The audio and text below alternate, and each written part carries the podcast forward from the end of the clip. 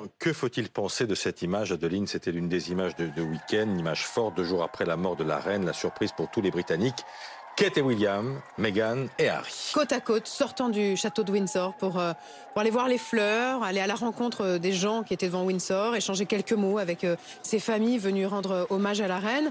Euh, Est-ce une réconciliation de façade? Eh bien, c'est la question qu'on va poser dans un instant à Marion Allombert, la rédactrice en chef du magazine. Voici d'abord les images et les réactions avec Valentin Demet et Margot Seb. C'est l'image qui a marqué nombre de Britanniques ce week-end. Harry et William et leur compagne, côte à côte. Les deux frères ennemis sont venus prendre un bain de foule ensemble devant le château de Windsor, où des centaines de personnes étaient venues rendre hommage à Elisabeth deux. Je pense qu'ils vont faire amende honorable, mettre toute leur rancœur sous le tapis et redevenir frères, parler et communiquer. Ce serait vraiment génial.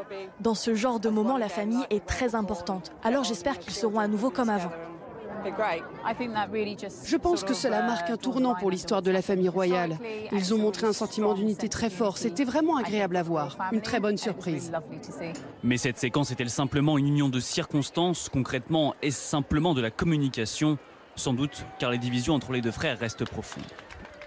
Harry, aujourd'hui, c'est un électron libre. Sortiront dans quelques mois euh, ses mémoires et tout le monde craint de trouver de nouvelles révélations fracassantes. Alors bien sûr, aujourd'hui, le défi, c'est finalement euh, d'apaiser les tensions et puis aussi de faire euh, euh, cesser les lamentations permanentes de Meghan et d'Harry parce que bien sûr, elles causent beaucoup de dommages au Windsor. La question de l'héritage et des financements risque aussi de tendre de nouveau les relations entre Harry et William. Euh, auparavant, Charles, qui était prince de Galles, qui était l'héritier du trône, finançait son fils Harry.